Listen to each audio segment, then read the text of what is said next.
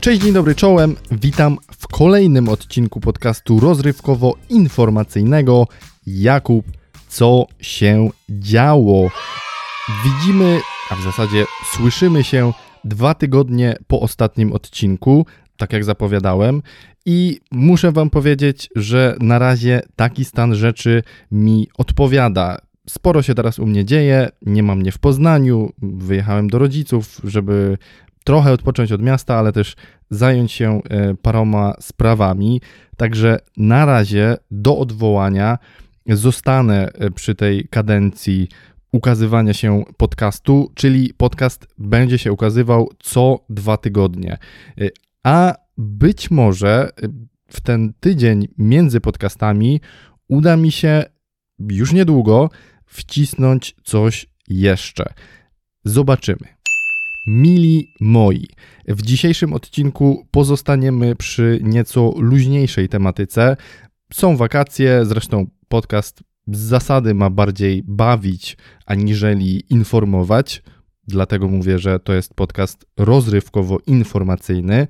Rozrywka jest na pierwszym miejscu. Natomiast nie mogłem przejść obojętnie obok tematu Britney Spears, e, tematu jej ostatniej rozprawy sądowej, ale też całego tego smutnego rozdziału w jej życiu, kiedy została ubezwłasnowolniona przez własnego ojca. Więc o Britney chwilę pogadamy. Opowiem Wam też o bardzo lukratywnej ofercie nieruchomościowej w Chorwacji. A na koniec opowiem Wam o chłopie, którego połknął wieloryb i przeżył. Chłop przeżył. Wieloryb też. Zapraszam.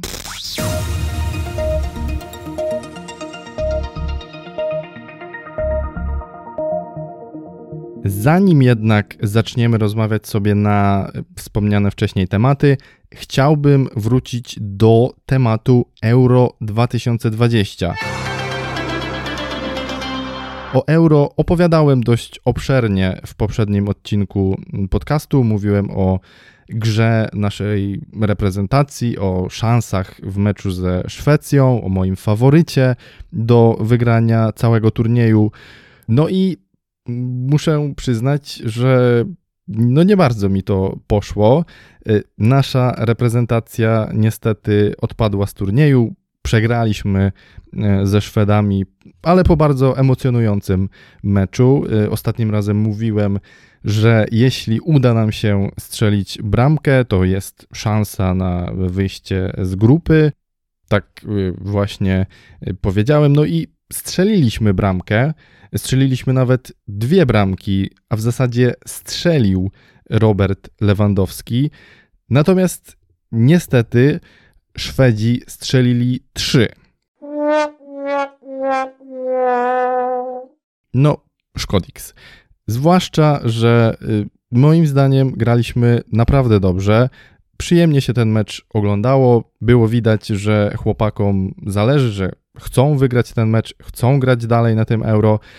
No nie wyszło, zabrakło trochę tego szczęścia, którego mieliśmy sporo w meczu z Hiszpanią. Tutaj tego szczęścia było zdecydowanie mniej, ale słuchajcie, no jak przegrywać, to tylko w takim stylu. Chłopaki, gratuluję. Druga rzecz, mój faworyt. No, odpadł.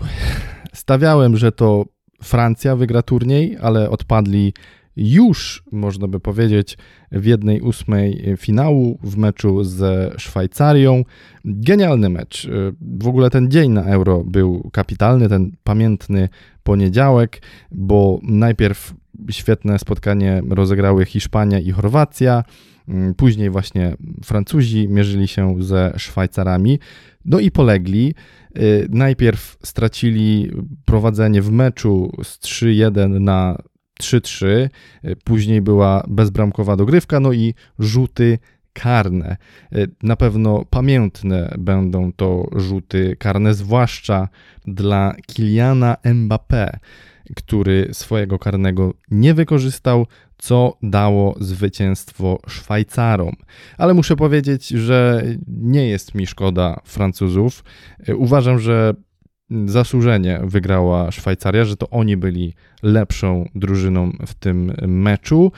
Francja moim zdaniem grała momentami bardzo nonszalancko, bardzo lekceważąco w stosunku do swojego przeciwnika.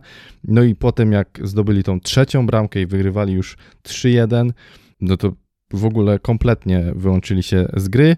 No i stracili w zasadzie w ciągu niespełna 10 minut to swoje dwubramkowe prowadzenie i no i wiecie, mistrzowie świata nie powinni stracić tak szybko tego prowadzenia. Mm, także nie jest mi Francuzów żal. E, Szwajcaria zresztą też już odpadła z turnieju, przegrali z Hiszpanią w karnych, e, co ciekawe. E, a w momencie, gdy nagrywam podcast, jesteśmy już po ćwierćfinałach, przed nami półfinały. Komu kibicuję teraz? Nie powiem nie powiem, nie chciałbym, żeby jakoś zadziałała tutaj znów moja siła sprawcza i powiem, że kibicuję jednym i oni przegrają teraz. Nie, nie, nie, wolę się wstrzymać. Niech wygra najlepszy.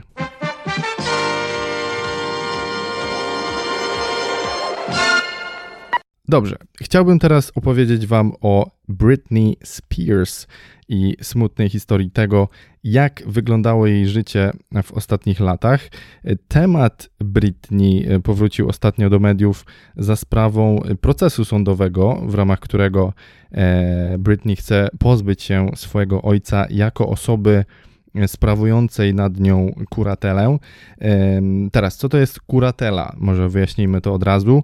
Otóż jest to ustanawiana sądownie forma ochrony osób bądź praw majątkowych osób, które nie mogą same prowadzić swoich spraw. Tak podaje ciocia Wikipedia. I w przypadku Britney y, kuratela ta została na nią nałożona po jej kryzysie mentalnym, psychicznym, emocjonalnym z 2008 roku, kiedy rozwodziła się ze swoim ówczesnym mężem i y, spierała się z nim o prawo do opieki nad mm, ich dziećmi. E, Britney trafiła wtedy na oddział psychiatryczny do szpitala.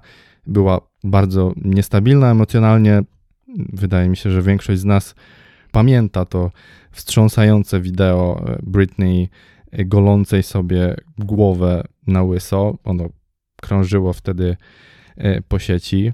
Mm, wtedy właśnie sąd orzekł o tymczasowym ubezwłasnowolnieniu e, piosenkarki, a jej kuratorami zostali jej ojciec, Jamie Spears, oraz ich prawnik. Natomiast jeszcze tego samego roku ta kuratela została przedłużona na czas nieokreślony i właśnie od tego momentu, od roku 2008, Britney Spears pozostaje ubezwłasnowolniona.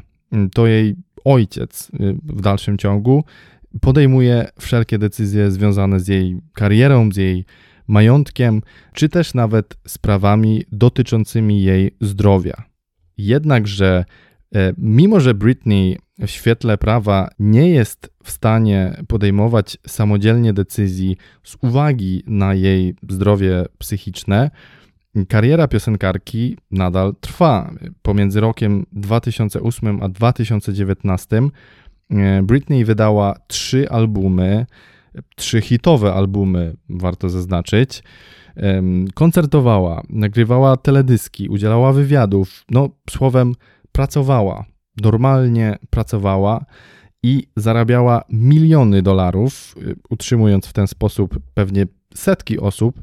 Natomiast nie mogła w tym czasie i nie może nadal y, podejmować jakichkolwiek decyzji samodzielnie. Britney cały czas pozostaje pod kuratelą swojego ojca. Sprawy zaczęły przybierać nieco inny obrót y, dopiero w roku 2019, w momencie gdy Jamie Spears tymczasowo ustępuje z funkcji kuratora Britney przez wzgląd na swój zły stan zdrowia. Wtedy Britney dopiero po raz pierwszy domaga się permanentnego usunięcia swojego ojca z tej funkcji.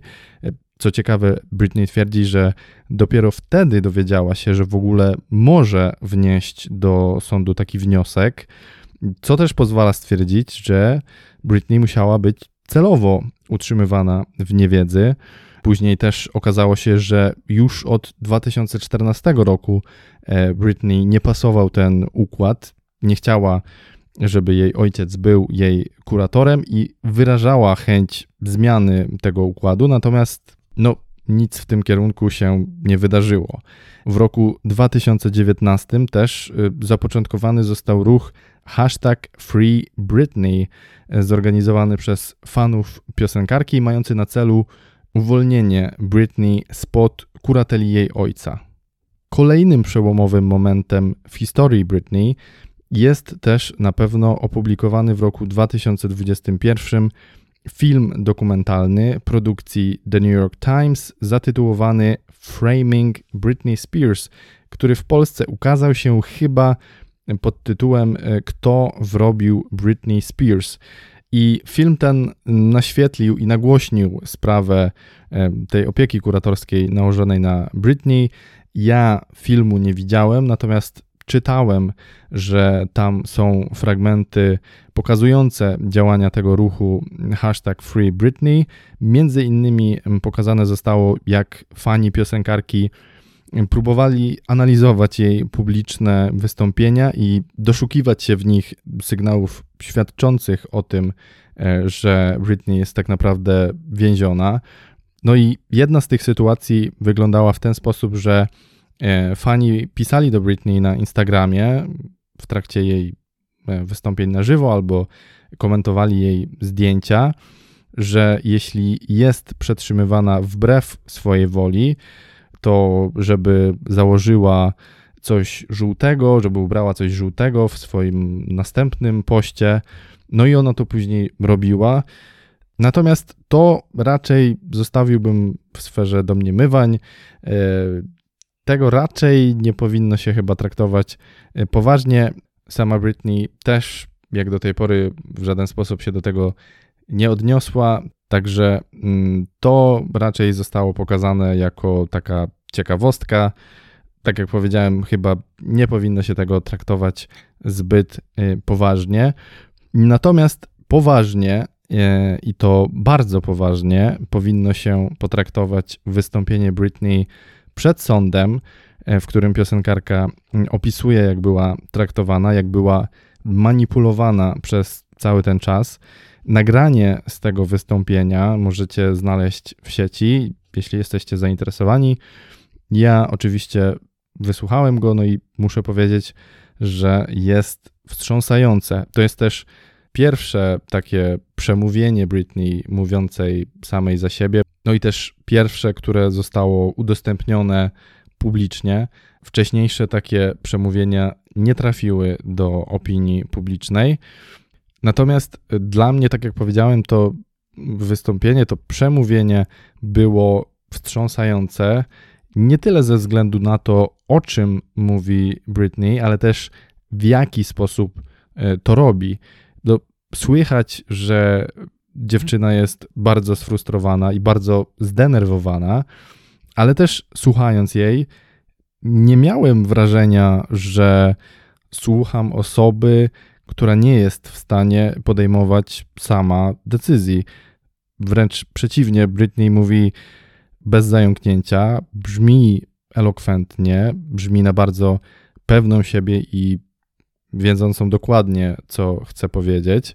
Absolutnie nie słychać w jej głosie czegokolwiek, co mogłoby świadczyć o jakichś problemach psychicznych, no przynajmniej problemach psychicznych nie wynikających z faktu, że od 13 lat jest ubezwłasnowolniona. W tym wystąpieniu Britney mówi o tym, że boi się własnego ojca.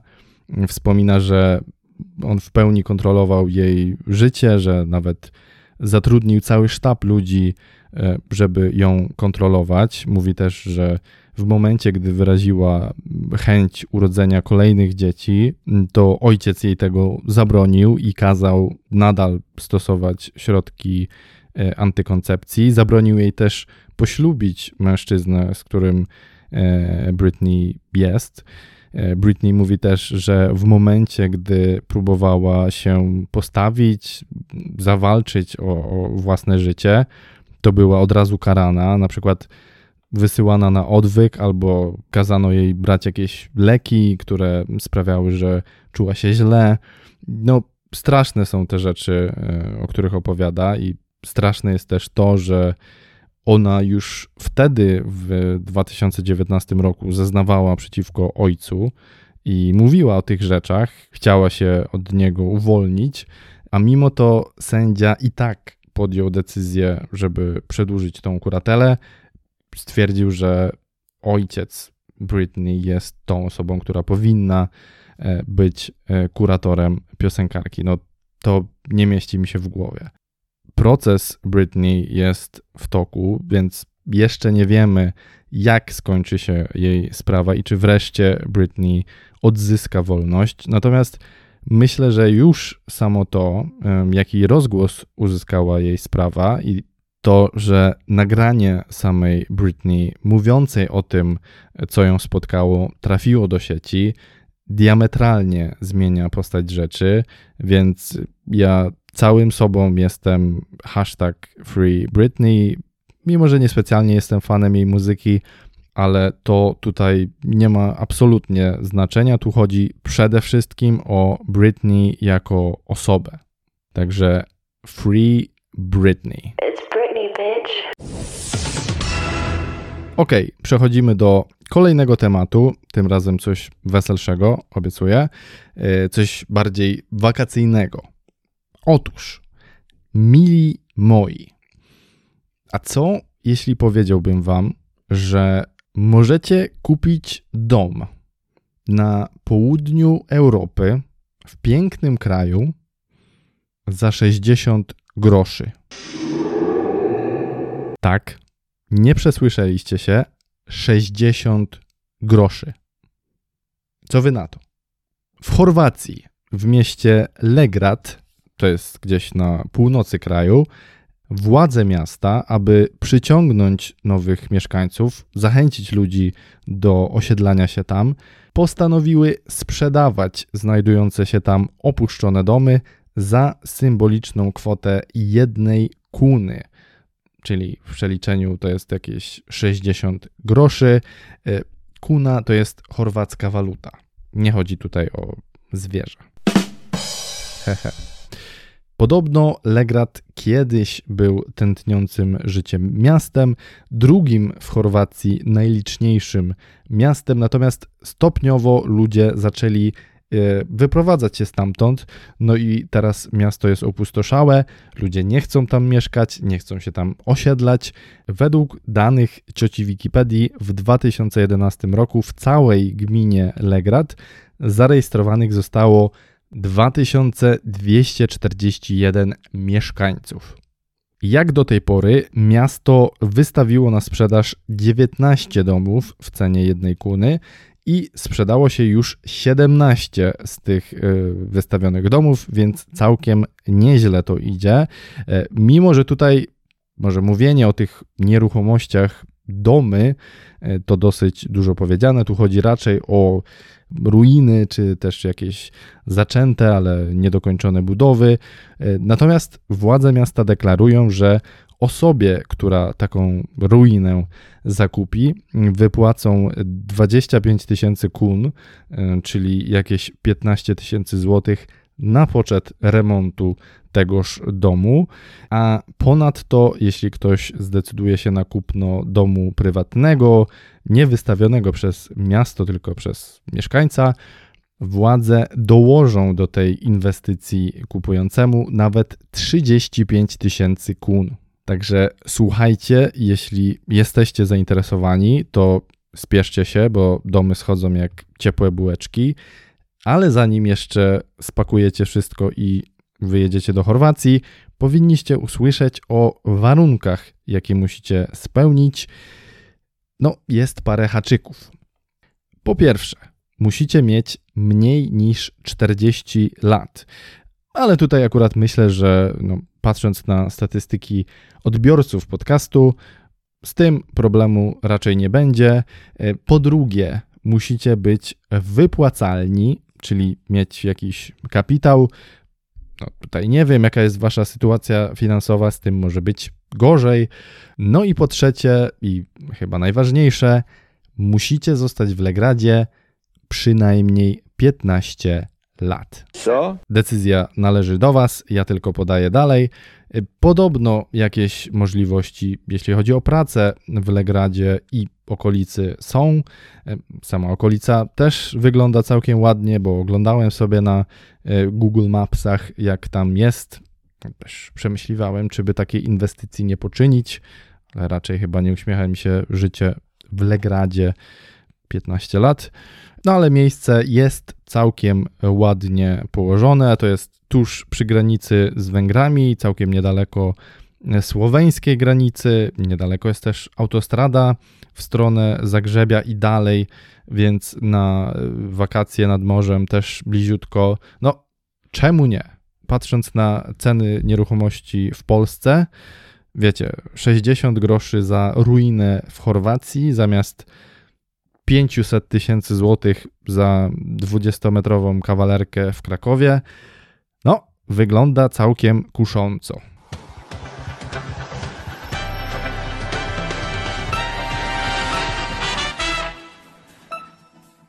I przechodzimy do ostatniego tematu tego odcinka. Teraz będzie o chłopie, co go połknął wieloryb.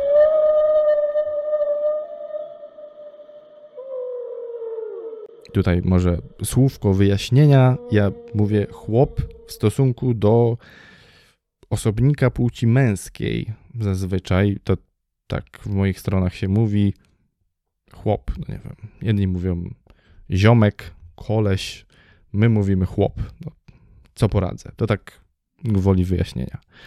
Wracając do historii. No więc rzecz wydarzyła się w północno-wschodniej części Stanów Zjednoczonych, w stanie Massachusetts. Dokładniej, poławiacz homarów Michael Packard wypłynął w morze, jak co dzień od 40 lat, jak podaje artykuł, żeby no, złowić jakieś homary. Ubrał się więc w skafander, zabrał potrzebny sprzęt i wskoczył do wody. Po czym nagle poczuł uderzenie i wokół zrobiło się ciemno.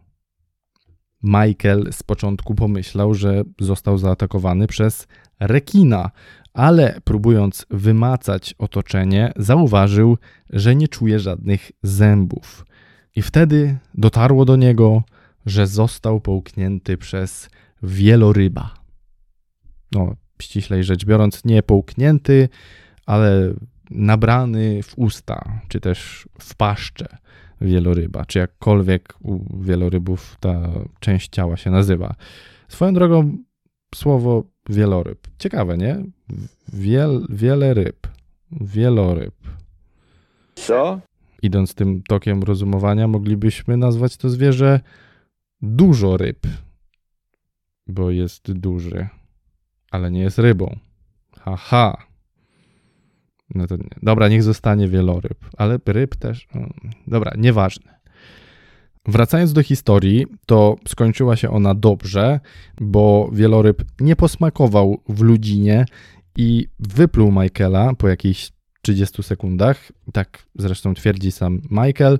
E, panu poławiaczowi na szczęście nic się nie stało. Wokół byli też inni poławiacze, którzy błyskawicznie e, udzielili mu pomocy. E, trafił on co prawda do szpitala, natomiast wyszedł z niego jeszcze tego samego dnia, trochę poobijany, ale za to z historią, która obiegła cały świat i trafiła do podcastu Jakub Co się działo, a to już jest coś. Na koniec dodam jeszcze, że pytany o to zdarzenie oceanograf, pan Peter Corkeron, stwierdził, że jest to pierwsze takie zdarzenie odnotowane w historii kontaktów ludzko-wielorybich. Stwierdził też, że no, był to zwykły przypadek, że pan Packard miał po prostu pecha. Mm, wieloryby żywią się w taki sposób, że otwierają szeroko swoją paszczę i zgarniają wszystko po drodze, potem wypluwają wodę i połykają to, co tam zostanie. Pan oceanograf stwierdził też, że wieloryb świadomie prawdopodobnie wypluł pana Pakarda, gdyż nie byłby w stanie go połknąć, bo przełyki wielorybów są zbyt wąskie, żeby zmieściło się tam ludzkie ciało. Od taka historyjka dla Was na koniec. Dziękuję za uwagę. I dziękuję serdecznie za wysłuchanie tego odcinka podcastu Jakub Co się działo. Standardowo, jeśli odcinek Wam się podobał lub jeśli podoba Wam się podcast, to byłoby mi niezmiernie miło, jeśli zasubskrybowalibyście podcast w tym serwisie, w którym mnie słuchacie. Przypomnę tylko, że jestem na Spotify, na Apple Podcast, na Google Podcast oraz na anchor.fm i pewnie w jeszcze kilku miejscach. Na Overcastie na przykład jestem również. Zapraszam Was też na moje profile w mediach społecznościowych. Jestem na Facebooku, na Instagramie, na Twitterze również jestem. Jeśli wyszukacie mnie hasłem Jakub P oficjalnie albo official Jakub P, to na pewno nie znajdziecie, na pewno rozpoznacie moje logo. Dziękuję raz jeszcze za Waszą uwagę. Słyszymy się już za dwa tygodnie, a tymczasem trzymajcie się, pijcie dużo wody i do usłyszenia.